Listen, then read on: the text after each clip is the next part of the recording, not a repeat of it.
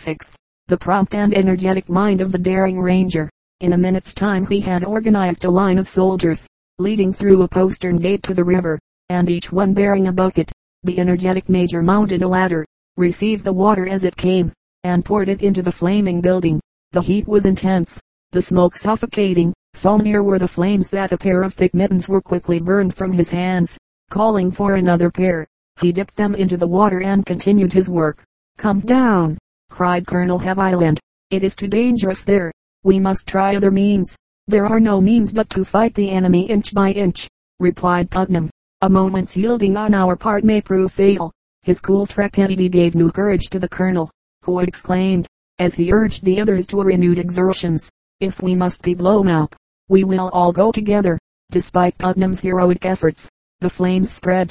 Soon the whole barracks were enveloped and lurid tongues of fire began to shoot out alarmingly towards the magazine. Putnam now descended, took his station between the two buildings, and continued his active service, his energy and audacity giving new life and activity to officers and men. The outside planks of the magazine caught. They were consumed. Only a thin timber partition remained between the flames and 15 tons of powder. This, too, was charred and smoking. Destruction seemed inevitable. The consternation was extreme. But there, in the scorching heat of the flames, covered with falling cinders, threatened with instant death, stood the undaunted Putnam, still pouring water on the smoking timbers, still calling to the men to keep steadily to their work. And thus he continued till the rafters of the barracks fell in the heat decreased, and the safety of the magazine was ensured. For an hour and a half he had fought the flames. His hands, face, almost his whole body, were scorched and blistered. When he pulled off his second pair of mittens the skin came with them. Several weeks passed before he recovered from the effects of his hard battle with fire. But he had the reward of success, and the earnest thanks and kind attentions of officers and men alike, who felt that to him alone lay out the safety of the fort, and the escape of many, if not all, of the garrison from destruction.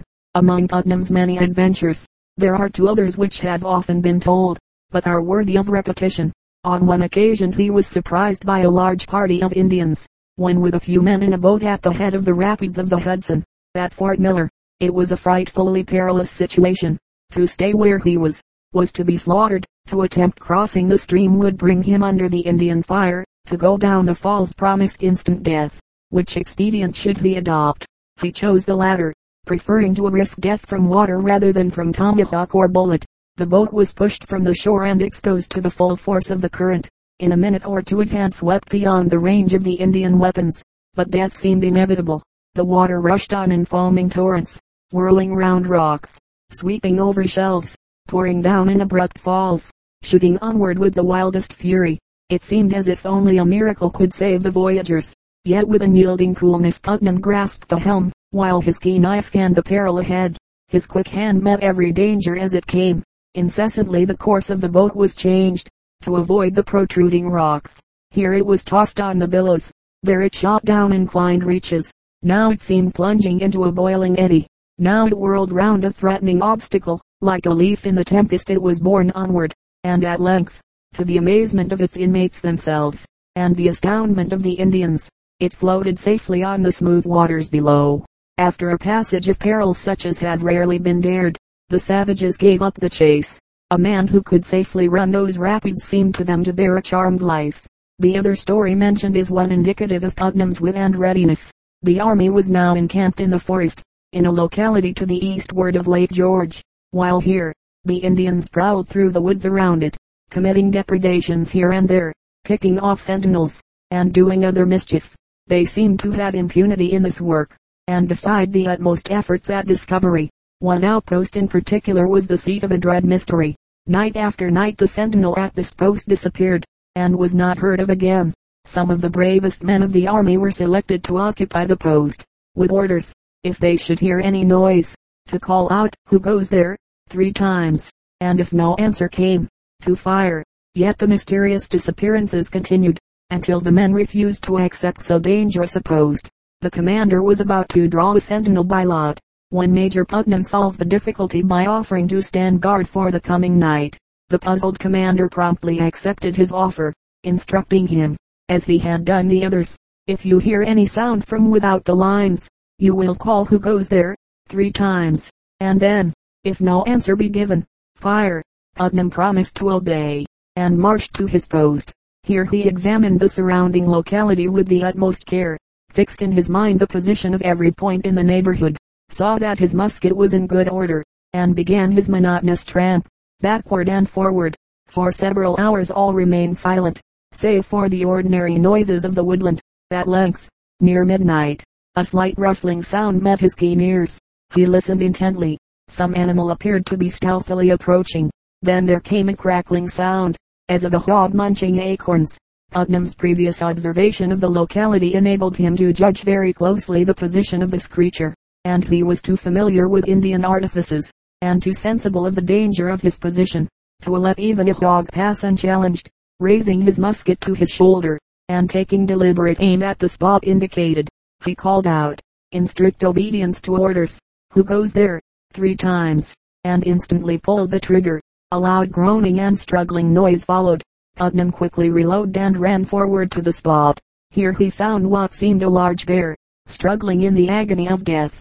But a moment's observation showed the wide awake sentinel that the seeming bear was really a gigantic Indian, enclosed in a bear skin, in which, disguised, he had been able to approach and shoot the preceding sentinels.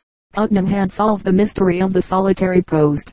The sentinels on that outpost ceased, from that moment, to be disturbed. Numerous other adventures of Major Putnam, and encounters with the Indians and the French Rangers, might be recounted, but we must content ourselves with the narrative of one which ended in the captivity of our hero, and his very narrow escape from death in more than one form. As an illustration of the barbarity of Indian warfare it cannot but prove of interest. It was the month of August, 1758.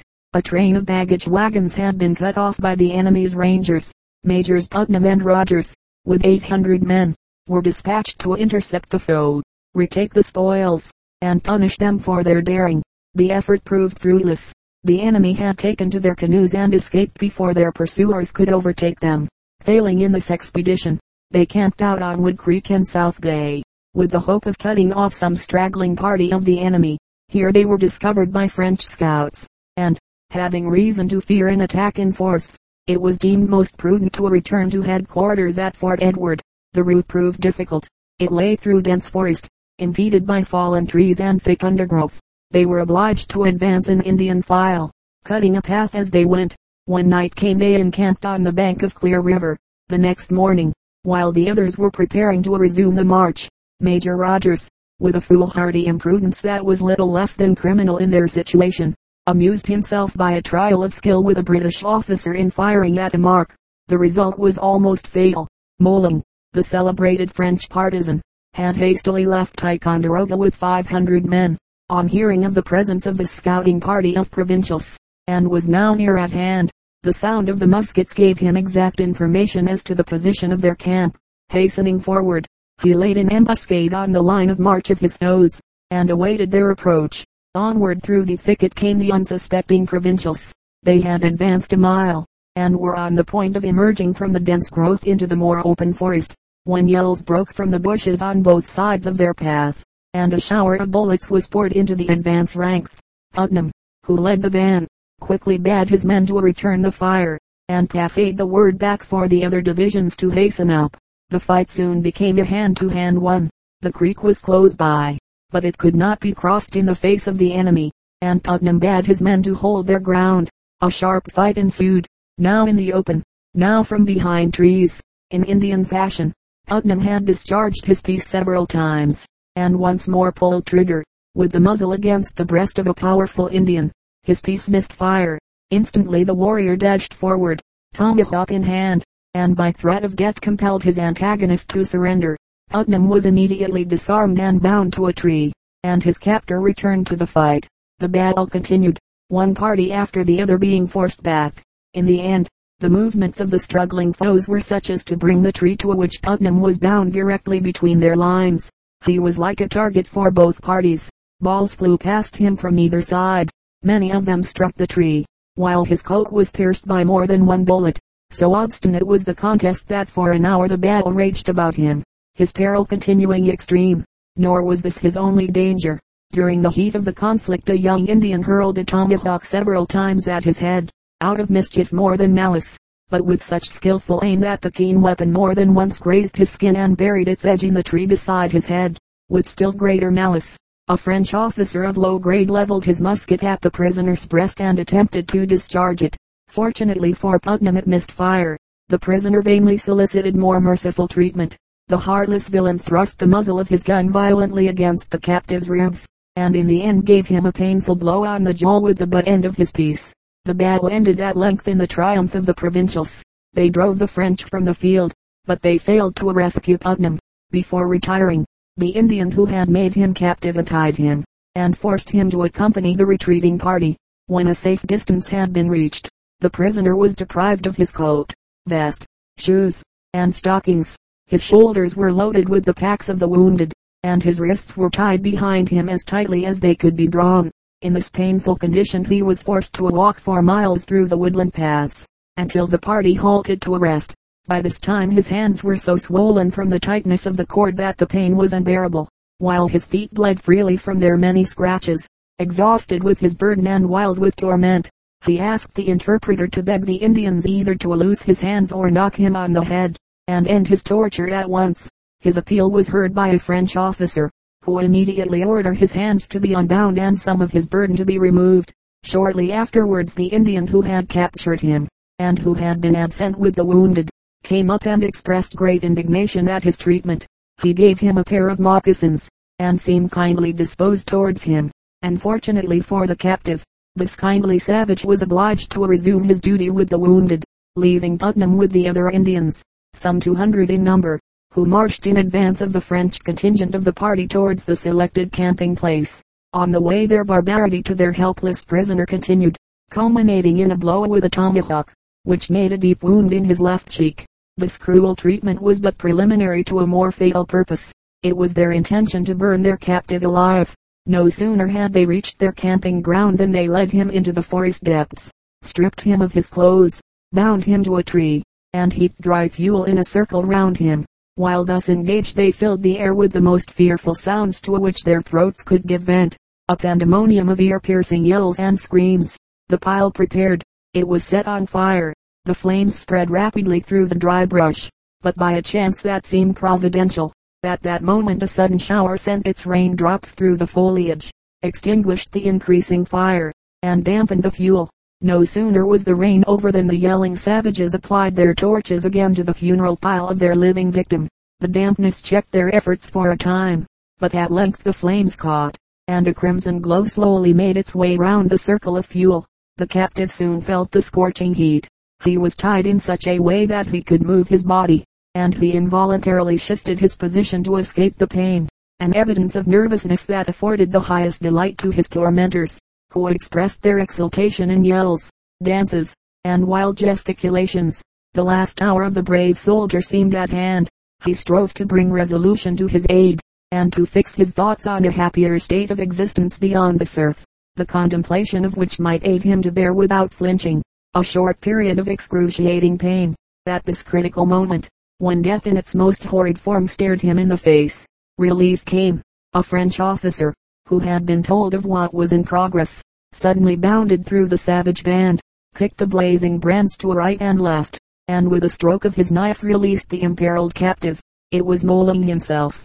An Indian who retained some instincts of humanity had informed him of what was on foot. The French commander reprimanded his barbarian associates severely, and led the prisoner away keeping him by his side until he was able to transfer him to the care of the gigantic Indian who had captured him. The savage seemed to regard him with feelings of kindness. He offered him some biscuits, but finding that the wound in his cheek and the blow he had received on the jaw prevented him from chewing, he soaked them in water till they could be swallowed easily. Yet, despite his kindness, he took extraordinary care that his prisoner should not escape. When the camp was made, he forced the captive to lie on the ground, stretched each arm at full length, and bound it to a young tree, and fastened his legs in the same manner. Then a number of long and slender poles were cut and laid across his body from head to foot, on the ends of which lay several of the Indians. Under such circumstances escape could not even be thought of, nor was a moment's comfort possible. The night seemed infinitely extended. The only relief that came to the prisoner, as he himself relates, being the reflection of what a ludicrous subject the group, of which he was the central figure, would have made for a painter. The next day he was given a blanket and moccasins, and allowed to march without being loaded with packs. A little bear's meat was furnished him, whose juice he was able to suck. That night the party reached Ticonderoga, where he was placed in charge of a French guard, and his sufferings came to an end. The savages manifested their chagrin at his escape by insulting grimaces and threatening gestures but were not allowed to offer him any further indignity or violence. After an examination by the Marquis de Montcalm, who was in command at Ticonderoga, he was sent to Montreal, under charge of a French officer, who treated him in a humane manner. Major Putnam was a frightful object on reaching Montreal. The little clothing allowed him being miserably dirty and ragged, his beard and hair disheveled, his legs torn by thorns and briars, his face gashed, blood-stained, and swollen.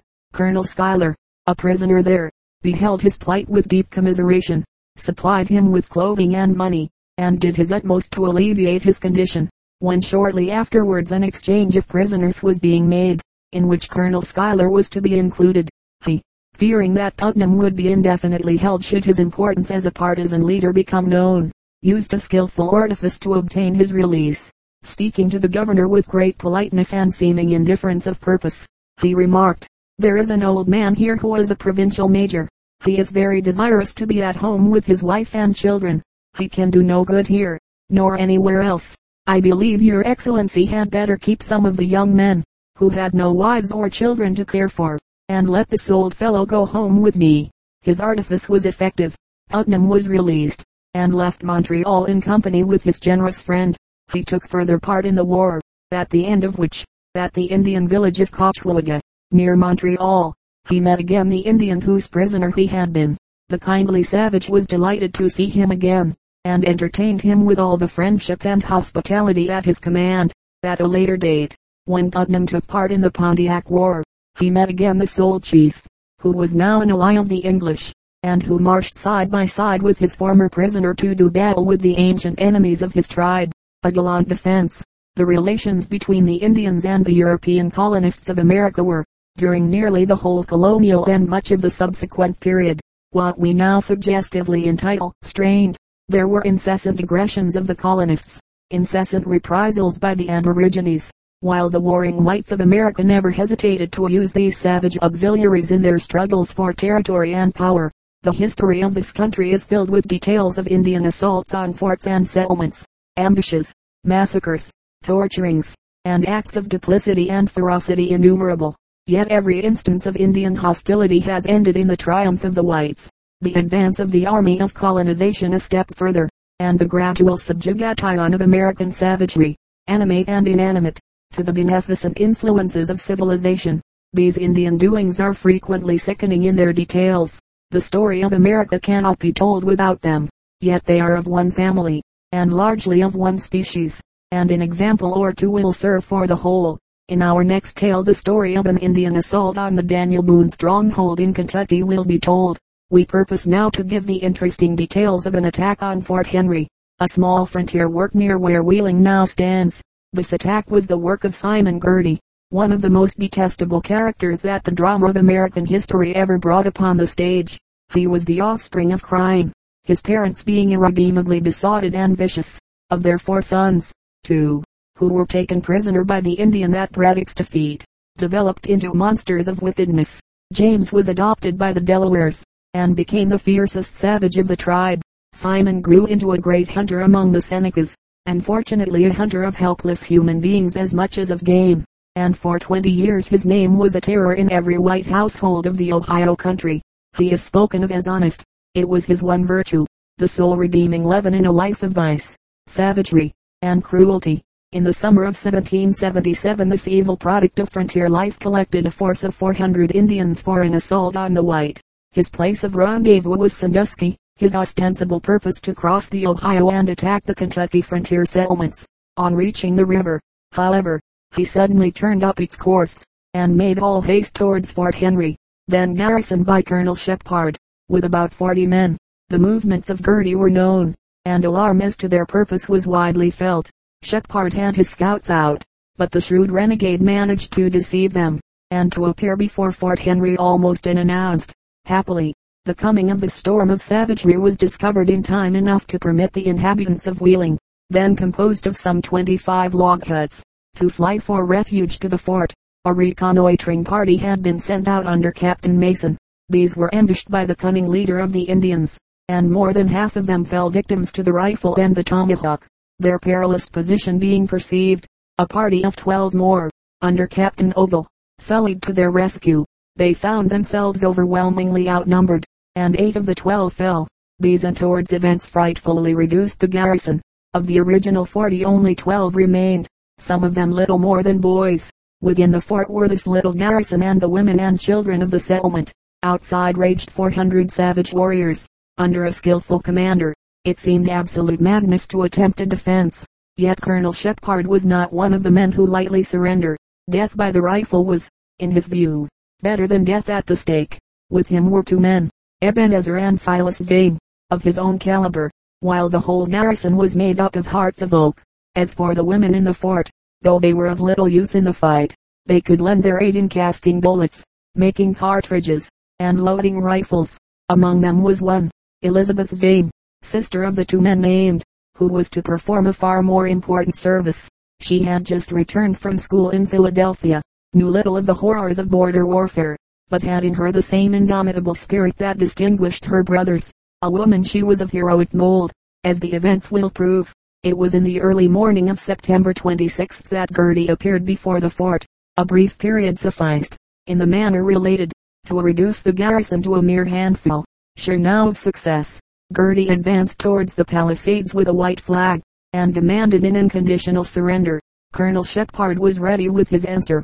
He had already felt the pulse of his men, and found that it beat with the same high spirit as his own. He mounted upon the ramparts, stern and inflexible, and hurled back his reply. This fort shall never be surrendered to you, nor to any other man, while there is an American left to defend it. Are you mad, man? cried Girty. Do you know our force? Do you know your own? Resistance is folly. I know you, Simon Girty. That is enough to know. You had my answer. In a rage, Girty hurled back a volley of dark threats, then turned away and ordered an instant attack. And luckily for the garrison, some of the deserted log huts were sufficiently near to shelter the Indians, and enable them to assault the fort under cover. They swarmed into these houses, and for six hours kept up an incessant fire on the works, wasting their bullets, as it proved, for none of them did harm to fort or man. As for the defenders, they had no ammunition to waste, but most of them were sharpshooters, and they took good care that every bullet should tell. Nearly every report from behind the walls told a story of wound or death. As good fortune willed, the savages had no artillery, and were little disposed to hazard their dusky skins in an assault in force on the well-defended walls. At midday the attack temporarily ceased. The Indians withdrew to the base of Wheeling Hill, and the uproar of yells and musketry was replaced by a short season of quiet. It was a fortunate reprieve for the whites. Their powder was almost exhausted, had the assault continued for an hour longer their rifles must have ceased to reply. What was to be done? The Indians had withdrawn only for rest and food. They would soon be at their threatening work again. Answer to them could not long be continued. When the fire from the fort ceased all would be over. The exultant savages would swarm over the undefended walls, and torture and outrage be the lot of all who were not fortunate enough to die in the assault. Ebenezer Zane looked wistfully at his house. Sixty yards away. There is a keg of powder within those walls, he said. If we only had it here it might mean the difference between safety and death. A keg of powder, cried Colonel Shepard. We must have it, whatever the danger. He looked out. The Indians were within easy gunshot. Whoever went for the powder ran the most imminent risk of death. The appearance of a man outside the gates would be the signal for a fierce fusillade. But we must have it, he repeated and we can spare but one man for the task. Who shall it be? I cannot order anyone do such a duty. What man is ready to volunteer? Every man. Apparently, they all thronged forward, each eager for the perilous effort. They struggled, indeed, so long for the honor that there was danger of the Indians returning to the assault before the powder was obtained. At this interval a woman stepped forward. It was Elizabeth Zane. The fire of a noble purpose shone on her earnest face but one man can be spared to go. You say, Colonel Shepard, she remarked. In my opinion no man can be spared to go. Let me go for the powder. My life is of much less importance to the garrison than that of a man. Colonel Shepard looked at her with eyes of admiration, and then peremptorily refused her request. This was work for men, he said, not for women. She should not sacrifice herself. It was everyone's duty to do their share. She replied, all were alike in danger. The walls were not half manned. If she fell, the gap would be small. If a man fell, it would be large. So earnest were her solicitations, and so potent her arguments, that Colonel Shepard finally yielded a reluctant consent. It was given none too soon. There was little time to spare. The gate was opened and the brave woman walked fearlessly out. She had not gone a step beyond the shelter of the fort before the Indians perceived her. Yet the suddenness of her appearance seemed to paralyze them. They stood and watched her movements, as she walked swiftly but steadily over the space leading to her brother's house. But not a gun was lifted nor a voice was raised. So far the expedient of sending a woman had proved unexpectedly successful. The savages gazed at her in blank amazement, wondering at her purpose. She entered the house. An anxious minute or two passed. The Indians still had not stirred. The eyes of the garrison were fixed with feverish anxiety on the door of that small hut. Then they were relieved by the reappearance of the devoted girl, now clasping the precious keg of powder in her arms. It was no time now to walk. As rapidly as she could run, with the weight in her arms, she sped over the open space. Speed was needed. The Indians had suddenly come to a realizing sense of the woman's purpose, and a volley of bullets swept the space over which she fled. Not one touched her. In a minute she had reached the fort. A shout of enthusiastic welcome went up, as the gate closed behind her, and she let fall the valuable prize from her unnerved arms. Every hand was stretched to grasp hers, and a chorus of praise and congratulation filled the air. We had a heroine among us, we will all be heroes, and conquer or die was the universal thought. It was a true one. Elizabeth Zanes was one of those rare souls which seem sent on earth to make man proud of his race. At half past two the assailants returned to the attack, availing themselves, as before, of the cover of the huts. After a period spent in musketry, they made an assault in force on the gate of the fort.